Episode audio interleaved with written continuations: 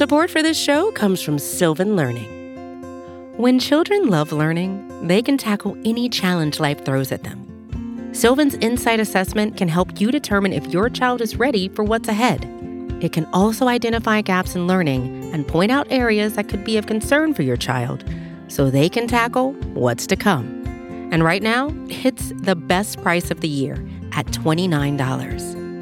Go to sylvan29.com to learn more and get your child's assessment for only $29. That's SYLVAN29.com.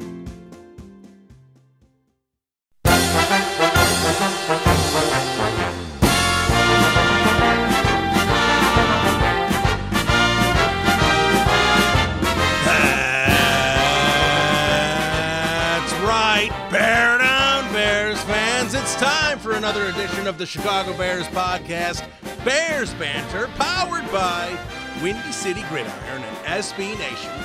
Bill Zimmerman with you, and, well, we have a less enthusiastic podcast today, thanks in large part to a poor performance by our beloved Chicago Bears against the Oakland Raiders across the pond in London. Just didn't work out, and the Chicago Bears find themselves on the wrong end of that one and drop to 3-2, heading into their bye week. And that was bumpy for a lot of reasons, and I think the top of it was, I think most Bears fans kind of assumed that they would win this one. And why not? The Raiders are an up-and-down team. There's a lot of question marks about that team. John Gruden and Mike Mayock have not exactly put together an exhilarating roster. It's an improved one from where they were a year ago, but it's not exactly a juggernaut. But let's just be honest. The Chicago Bears were not ready to play this one, and they lost. So, to me, the biggest issue with this game, and it's not like I'm reinventing the wheel here, but this game comes down to the trenches, and it comes down to the trenches on both sides of the football. And I'm not going to spend a ton of time on this Raiders game, because these games in London are weird. We've seen bad teams beat better teams frequently over there because things are strange. You want to blame the jet lag, and maybe Matt Nagy should have had him going over earlier. You want to blame press clippings. Whatever you want to blame, go ahead. I am not going to worry about what the reason was for why they came out flat. Bottom line is they came out flat. They lost the game in the trenches, both sides of the football. Now, defensively, and I'm not saying this is the reason they lost, but the Oakland Raiders in that game were terrible in terms of doing illegal chop blocks. It happened constantly. It happened to Eddie Goldman constantly, and that is a dangerous move. Richie Incognito was the one leading the charge on that one. Surprise, surprise, one of the dirtiest, nastiest players in the NFL. He should be out of the league and should have been a long time ago, but somehow this guy just keeps surviving like a virus. If you look, Rich Campbell from the Chicago Tribune, if you look at some of the videos that were posted, I mean, you see shots on Eddie Goldman's legs that really could have injured him. So I'm almost more angry at that than I am about the loss.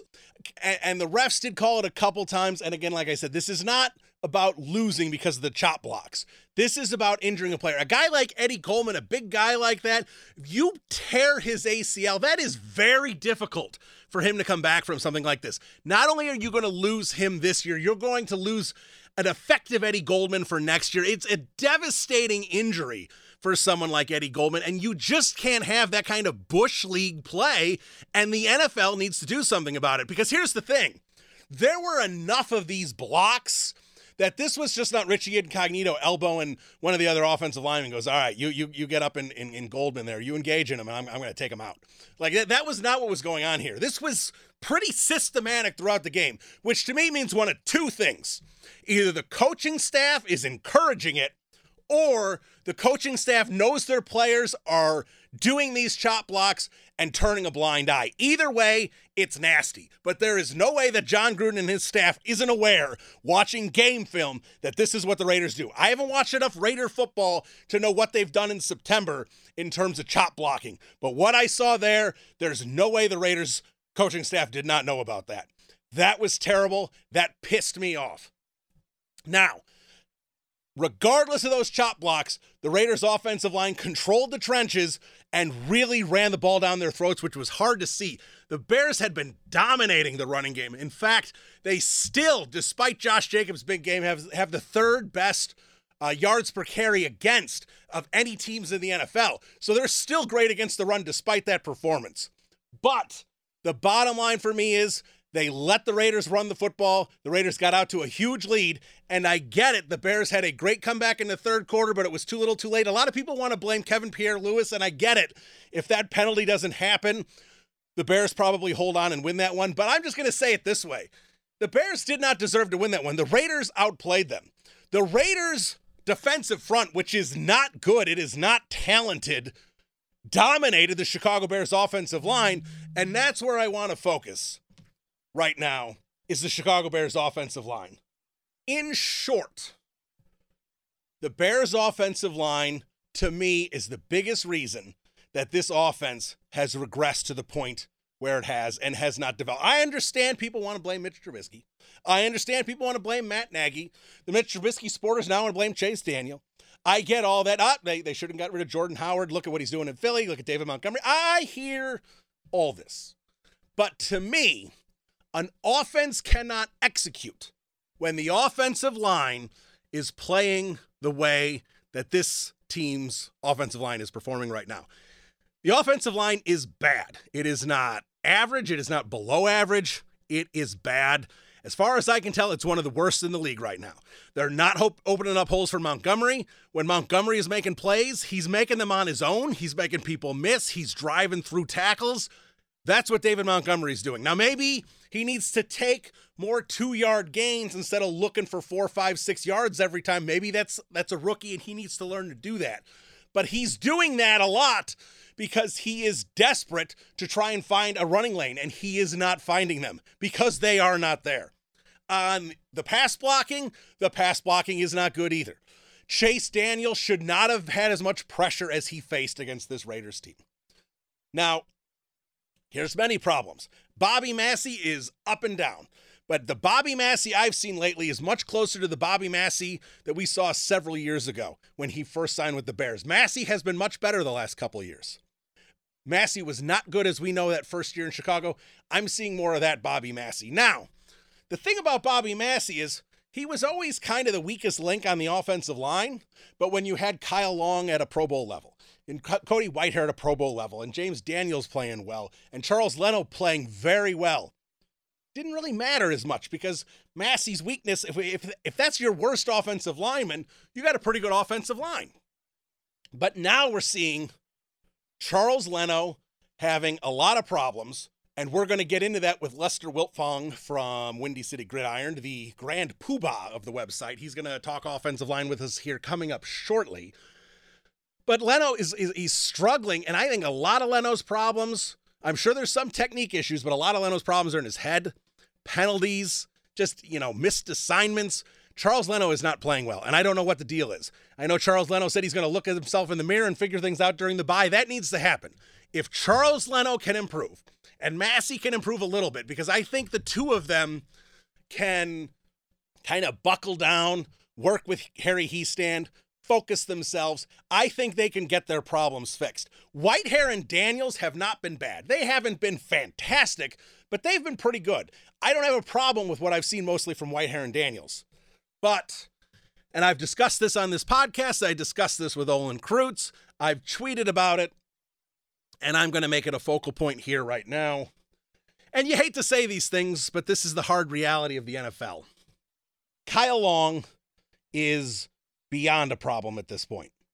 He is just an anchor. I don't want to say he's single-handedly destroying the offense, but sometimes it feels that way. Now, the quarterback needs to play better. Matt Nagy needs to call better plays. Montgomery needs to be better. The tight ends need to be better. Everyone needs to improve across the offensive board. But the biggest issue facing this team right now is the offensive line, and the biggest issue on that offensive line is Kyle Long. And I don't think Kyle Long is going to get healthy, if that's what you want to say the problem is, because I don't think Kyle Long's health is the issue. I think Kyle Long's body has betrayed him.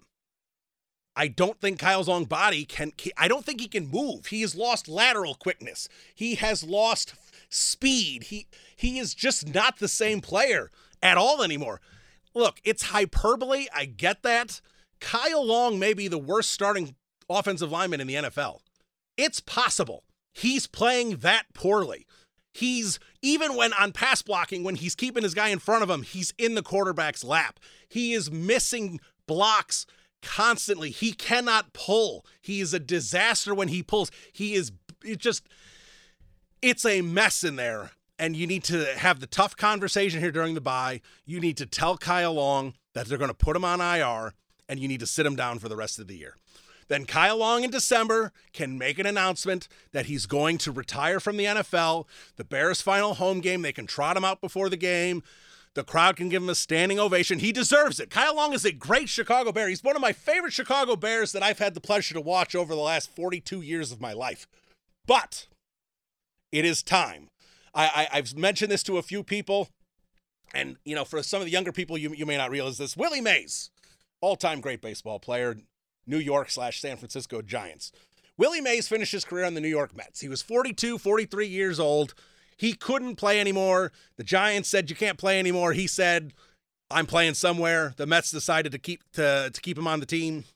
He was terrible, falling down in the outfield, struggling every which way. And that's what Kyle Long is right now. His body's betrayed him. He cannot play anymore. And the Chicago Bears have to make the tough decision and sit him down, because it doesn't matter if it's Rashad Coward. It doesn't matter if it's Ted Larson. I'll even go out on a limb and say it doesn't matter if it's Alex Bars. I think all of them are probably better than Kyle Long at this point. They need to make that move. And if they make that move and get a little better guard play and get Leno to improve, if they can get better offensive line, which is a terrible line now, if that can become an average, I'm not asking for good, an average offensive line, where we can get a different look at this offense, get a different feel for the team, and maybe instead of this team, in my eyes, being 3-2, but feeling worse than their record, they can start feeling better than their record and really get on a roll like they did last year. They need more help from the offense. It's got to start with the offensive line, improve there, improve elsewhere, and get this thing on the road. It's a good time for a bye week. It really is. You never like the bye weeks this early, but the Chicago Bears need a bye week right now. They need Trubisky to get healthy. They need to reassess the offensive line. Hicks is banged up. The defense could use a couple weeks off after that bad performance. So this bye comes at the right time, and we'll see what happens here in a little over a week against the New Orleans Saints. All right. We are going to take a quick break, and when we return, we will talk with Windy City Gridiron's executive editor, Lester Wiltfong, right on the other side of this break. This is Bears Banter. We'll be right back. Now, let's get to our guest here, and here he is as promised. He is the grand poobah, the executive editor, the president, the champion, the whatever you want to call him, of Windy City Gridiron. He's the straw that stirs the drink. How's that? He's Lester Wiltfong, and he joins us now. Lester, how are you? Doing good, Bill. How you doing? I'm doing very well. And, you know, I want to get into a lot of things with you here, wanted to have you on to talk offensive line, because that's where a lot of my focus is right now on this team. But before we get into the offensive line overall and where this team needs to go moving forward here after the bye, let's talk a little bit about the Oakland Raider game, because I think the reason this stings so much is not so much because they lost a football game and are now 3-2. It's because once they lost to the Packers and got to 3-1, and that Raider game was sitting there on a neutral site that counted as a road game, I think we all kind of chalked up a victory before the game. Yeah, I'm like you. I mean, I looked at that game, and, you know, the Raiders, I mean, the offensive line is a decent offensive line, but it is not as good as it looked on Sunday. And then the same goes for the other side of the ball. I mean, the Bears' offensive line got owned by the Raiders' defensive line. I mean, that game was won by the Raiders in the trenches, and it's pretty sad because they're going into the season. You know, we assumed the Bears' offensive line would be pretty good. You know, we knew the Bears' defensive line was going to be really good, but in this game against the Raiders in London, they got owned. They really did, and it was really jarring to see, especially on the defensive side of the ball. And we'll get to a little bit of the strategy of the Raiders' offensive line next. But it's putting aside some of the things they may have been doing that may have been breaking the rules of the NFL. On the defensive side of the ball, when we saw how dominant this defense was for the first month of the season, seeing an Oakland Raider team take the football and shove it down their throats the way they did. And I get it with the Hicks injury. I get it that Nichols was out. You know, I understand all that. But even with that, the way Nick Williams was playing and everything else, what we saw should not have happened under any circumstances. Yeah, you know, I'm not sure what was going on there with the Bears. You know, a lot of people think that it had something to do with jet lag. You know, I'm not so sure. The Bears are in the same schedule most teams go on. They fly out, you know, a few days early. You know, the Raiders are the ones that really bucked the trend here, and they flew out the Sunday after their game in Indianapolis. So, I mean, if the Bears would have won, and then the fans of the Raiders would have said it was because the Raiders flew out too early. So who knows if that's what has anything to do with it. But I just thought the Bears got outclassed. You know, for whatever reason, the Bears defensive linemen, they were getting a little too high. They were getting taken off the ball. You know, you allude to some of the illegal cut blocks the Raiders were doing, so that had to be in their heads a little bit as well. So just from every man on that D-line, they just got owned. It was pretty sad to see. And another thing I want to think is the reason the Bears, they're a little short on the D-line, but I was surprised they did not have Abdullah Anderson active. They put him back down to the practice spot a week prior, and they kept Jonathan Harris up, who Jonathan Harris I don't think is as good against the run as Abdullah Anderson was. I thought it was kind of weird with the Raiders. They're obviously going to try and run the ball with the rookie Jacobs. You know, why not keep Anderson on the roster since he is a little better against the run? I hadn't thought of that. That's a really good point. And you have to wonder if maybe that would have helped a little bit. Because, I mean, look, as bad as they played, and you can point to the Kevin Pierre-Louis penalty, whatever you want to do, as bad as they played, thanks to that burst they had for about 10 minutes in the third quarter, it was still a game they could have won, and that's, I think, what adds to the frustration. But I alluded to it, and you alluded to it, and let's get to it here. Richie Incognito, and just not Incognito, that offensive line, with it wasn't just once or twice, the amount of illegal cut blocking, really dangerous cut blocking at Eddie Goldman's knees and some of the other players on the Bears' defense was really jarring and upsetting to see. Yeah, I mean, that's part of the zone blocking scheme when it was invented. That was part of it. The backside cut block that was prevalent in all zone blocking schemes. But then as kind of the years went on with the scheme there, the NFL outlawed the cut block when you have a defensive player engaged. And that's what we saw against the Raiders. There were several times when the Bears' nose tackle, Eddie Goldman, was engaged with an offensive lineman, and then the backside guard kind of went right at his knees. That's illegal. It's unsafe. You know, the Bears are really fortunate that no one got hurt there, and the Raiders only got flagged once. I'm sure the Bears had some tape sent to the league office because there were at least four times that I could think of off the top of my head that it happened, and, including on the one touchdown run they had there. It was the same exact thing. He got cut as he was engaged, and that's just not right. No, it's not right. It really bothered me, and I just said in my opening thoughts, it almost bothered me more than the loss because – it's not just Richie Incognito, because I think most NFL fans know who Richie Incognito is and, you know, he the kind of stunts that he pulls. So putting it aside about that, it was happening enough to me that if you ask me whether it was encouraged by Gruden's coaching staff or either they knew it was happening and just kind of turned a blind eye to it, goes, I don't know what's going on. To me, that can't be happening with that level of frequency and the coaching staff not knowing. So when it becomes an organizational thing, it really goes next level to me. Yeah, I mean, that, like I said, that's something that's always happened in the ZBS. It's just how it's always been taught. It kind of got taken out of it a little bit with the penalty. So the backside stuff, I understand, but when it's happening in the middle of the line, you know, right there on the nose tackle, I mean, that's. I'm a little shocked it wasn't caught more than the one time it was, but that's definitely something that's caught. I mean, that's just not something that those guys are doing on their own. You know, that's just a technique they use, and it's possible that they weren't trying to do it when the guy was engaged, but he clearly was engaged almost every single time the cut block came. So whether that goes on the center for not disengaging, whether that goes on just the flow of the game, it just kind of happened. But whatever it was, they never got caught, so they never stopped. Yeah, I mean, and look, I mean, we know how important Eddie Goldman is to the destruction of other teams' running game. He's excellent at doing it, and I don't know if that was kind of a strategy to maybe try and throw Goldman off his game. I don't know what was happening, but it really bothered me, and we don't need to dwell on it because I don't think that's the reason the Bears lost the football game. No. So I'm not trying to put blame on that, but the fact that that was happening against you know our favorite football team was really problematic to me. So as we continue to talk trenches, let's switch over to the other side of the football and let's talk Chicago Bears offensive line, because to me, this offense has a lot of problems. You want to talk about the quarterback play? Fair. You want to talk about David Montgomery, maybe not, you know, running exactly where he should on certain plays? Fair. You want to talk about Matt Nagy's play calling? Fair.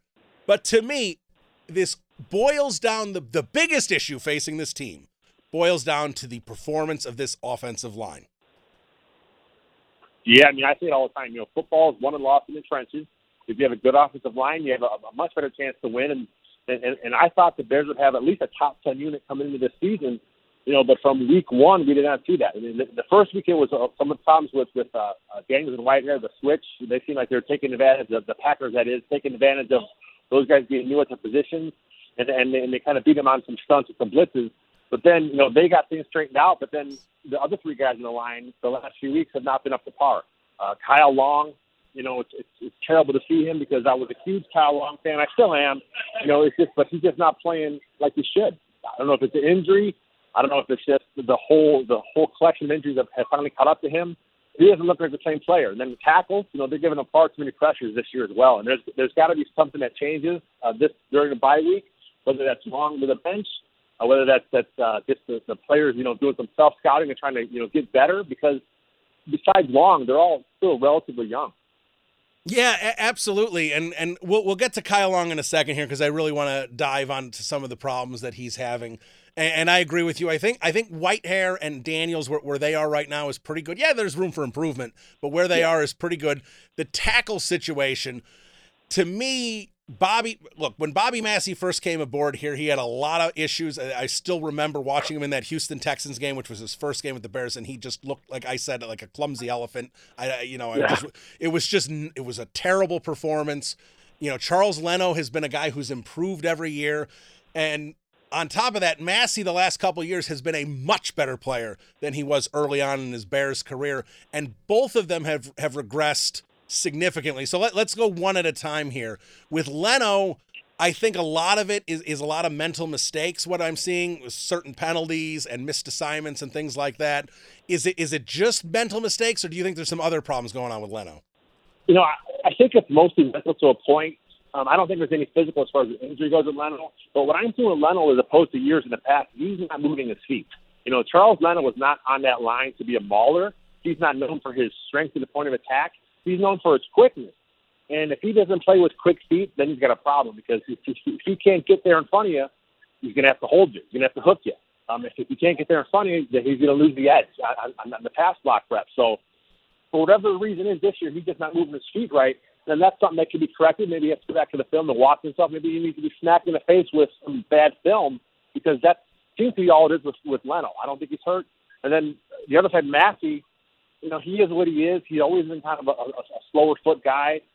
Again, I don't think he was injured on Massey's side of things. He just got to get better. He's a guy that he can win when he gets his hands on you. And he's not getting his hands on many players this year. That could be something the defense is doing. Maybe they're trying to keep guys away from him. They're trying to make him be an athlete, and he just can't do that this year.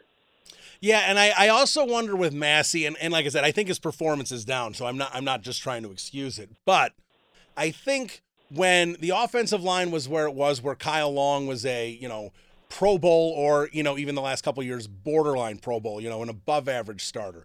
And you see Whitehair playing at a Pro Bowl level. Leno was very good. When the whole offensive line is elevated and Massie becomes basically the weakest link rather than, you know, your second or third best offensive lineman, even if he's playing at that same level, it's not as much. I understand it's tackle, so it's a little more exposed on the edge, but it's not nearly as much of an issue when the rest of the line's playing well. Yeah, I think we talked about it before last time I was on your show, that if Massie's your worst starter, that's okay. I mean, if he's an average player, that's all you can ask out of your right tackle in that situation. But this year, like I said, he's not being, you know, at least he's been average. I think, like I said, it could have something to do with the way teams are scheming them. You know, they're not letting guys get into him quickly. You know, they're trying to keep guys at distance. They're trying to make him move. You know, they're trying to make him make the decision on a blitz, whether he has to block the inside gap or go outside. And for whatever reason, he's not making the right decisions at all those times where he seems to be a little bit out of position on some of these rushes, and he's not quick enough to react. Yeah, and let's finish on the offensive line here with Kyle Long. And you mentioned it. I mentioned it at the beginning of my podcast. It's been tough to watch for Chicago Bears fans, especially ones who appreciate offensive line play and appreciate what Kyle Long has meant to this organization for basically nearly a decade. And to me, I know, you know, Olin Kreutz has said it. You kind of referenced it. Maybe there's an injury that's you know, hampering him right now. I have a hard time thinking that this is just an injury that he's trying to play through. I've seen him play through injuries. To me, his body's betraying him. And I just don't know if resting for a bye week or whatever is going to fix this issue. I think the Bears may have a tough conversation on their hands, and I think they may need to tell Kyle Long that he needs to go to the IR. I think Kyle Long might know it too, and I'll say this is kind of an odd side note. We know how much Kyle Long loves social media and Twitter. He hasn't done anything on Twitter here for almost 3 weeks. So I think Kyle Long knows what's going on with him, knows how bad he's struggling. I think it's an internal struggle for him. I think it's an internal struggle at Hallis Hall, and I just think we're at a point here where the Bears need to tell Kyle that it's time. Yeah, you know, I'm kind of in the exact same thought process as you. You know, he had a hip injury pop up on the report like 2 weeks ago. But before that, he was never on the report at all. So, you know, from an NFL standpoint, you know, the Bears have to report injuries. So if he had a lingering hip injury bothering him all season long, you know, technically they have to report that. The fact that they didn't report that and it only popped up a couple weeks ago tells me that, like you said, maybe his body has just gone south, and maybe it's just, you know, unfortunately time to hang him up for Kyle Long. Yeah, and it happens, and I've brought this up to a couple people, and it's an older reference, but it's one that I think makes a lot of sense in this case, and that's Willie Mays, who was just obviously, you know, an elite center fielder, an elite player, all-time great baseball player, but when the Giants told Willie it was time to hang him up, Willie said no and went to the New York Mets and had a sad ending to his career. Steve Carlton's another baseball player who played, I think, for the Indians and Twins. Great pitcher, yeah. Sad ending to his career. I don't think anyone wants to see that for Kyle Long. I don't think Kyle Long wants to see that for Kyle Long. And I just think we're at a point here where, I mean, there's plays you see him pulling, and it looks like he's laboring to just get down the line. It's just so hard to watch, seeing what kind of an elite guard he was 5-6 years ago to where he is now. I just don't think a bye week's going to fix it. And I think the Bears, and I'm not sure who the best guy is, whether you want to say it's Coward, whether you want to say it's Larson when he's ready, but I think the Bears need to make a move. And Matt Nagy might need to know it too. I know in his, press conference, he mentioned something that they need to get the running game going, and he says he thinks he knows what the issue might be.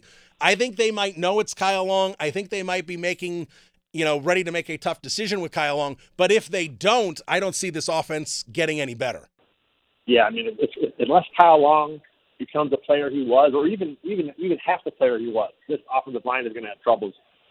You have to make a tough decision, and the tough decision right here is putting Kyle Long, whether it's on the bench or to go to the IR list. There's just something has to change with Kyle Long, and you mentioned his pulls, and that's when you notice it the most. I mean, it's one thing to get beat, you know, from a physical standpoint, but when you watch him pulling or going to the second level, and he looks like he's in pain just moving, that's a problem. Yeah, it really is. So let's hope that the offensive line improves, however it is that Harry Hiestand and Matt Nagy get down to it and fix it, because if they do, and again, I'm not putting all the blame on the offensive line. There's plenty of other issues with the offense, but I think that's the main focal point right now. If I was in the coach's room, where I'd want to focus on improvement to see if we can get the entire unit better. But aside from the offensive line here, moving forward post-bye, what are 1, 2, 3 things that have jumped off the page at you about this team that you would say for this team? And I understand they're 3-2. I know they're not a 1-14 team. They're 3-2, but they got a tough December. This is not going to be an easy road to the playoffs. What are 1, 2, 3 things that you've seen besides the offensive line where you say the Bears need to improve here? You know, honestly, like you said, everything starts up front. It all starts at offensive line. You know, if the offensive line can't get things together, just be an average unit, it affects the entire offense. But you talk about the quarterback. You know, you have to see the quarterback make a better decision. It's unfortunate that the Bears lost Trubisky when they did, because he had a decent game against the Redskins. So here's a guy that was hopefully starting to turn things around, and he gets hurt against the Vikings. The way that's looking now, he should be back for the Saints game on the 20th. If that's the case, that's great. I mean, they did cut Tyler Brayson, so that tells me that he's at least close to playing. Otherwise, what's the point? So he has to make better decisions. He has to start playing the kind of football like he played a year ago. And I think, you know, you and me and most people agree that Trubisky played decent down the stretch. He got better as the year went on. He played his best football in the second half. And we have to see him get back to that. Did he forget how to play football? I don't think so. I think maybe he just had too much put on his plate. I think he's a guy that likes to – he thinks too much. I think that's what happens in every offseason. He gets so much put on his plate, and he's forced to try and read through it until he's comfortable. And we didn't see him get comfortable last year, so I think it was the first Lions game. That's when we really started turning things around. And as the year went on, it got better. Same thing this year. You got to turn it around, and if he doesn't do that, the O-line doesn't get better, I think we're in trouble. And then, one more thing you asked for three, I'll talk about the tight end. You know, have we seen anything for the tight end at all this season? I know with Burton, he's been hurt, but with Adam Shaheen, you know, here he is finally healthy, and for whatever reason, he can't get involved at all in the offense. And that's just the problem right now. I think Holt's probably been their best tight end this season. I know that might sound crazy to say. I think he's been the best one, and that's obviously a guy they grabbed off the scrap heap. Yeah, it's sad, but with a guy like Holtz, you mentioned, he could play in line, he could play in the backfield in the H-back role. So if you do want to do some fullback stuff, he's there for you. But just Shaheen, you know, I just don't understand how a guy like that, and I understand he's not ever going to live up to that draft status, but we see teams every week against the Bears scheming their tight ends open on play action passes. They bring up in the backside across the middle, and for the most part, no one covers that guy.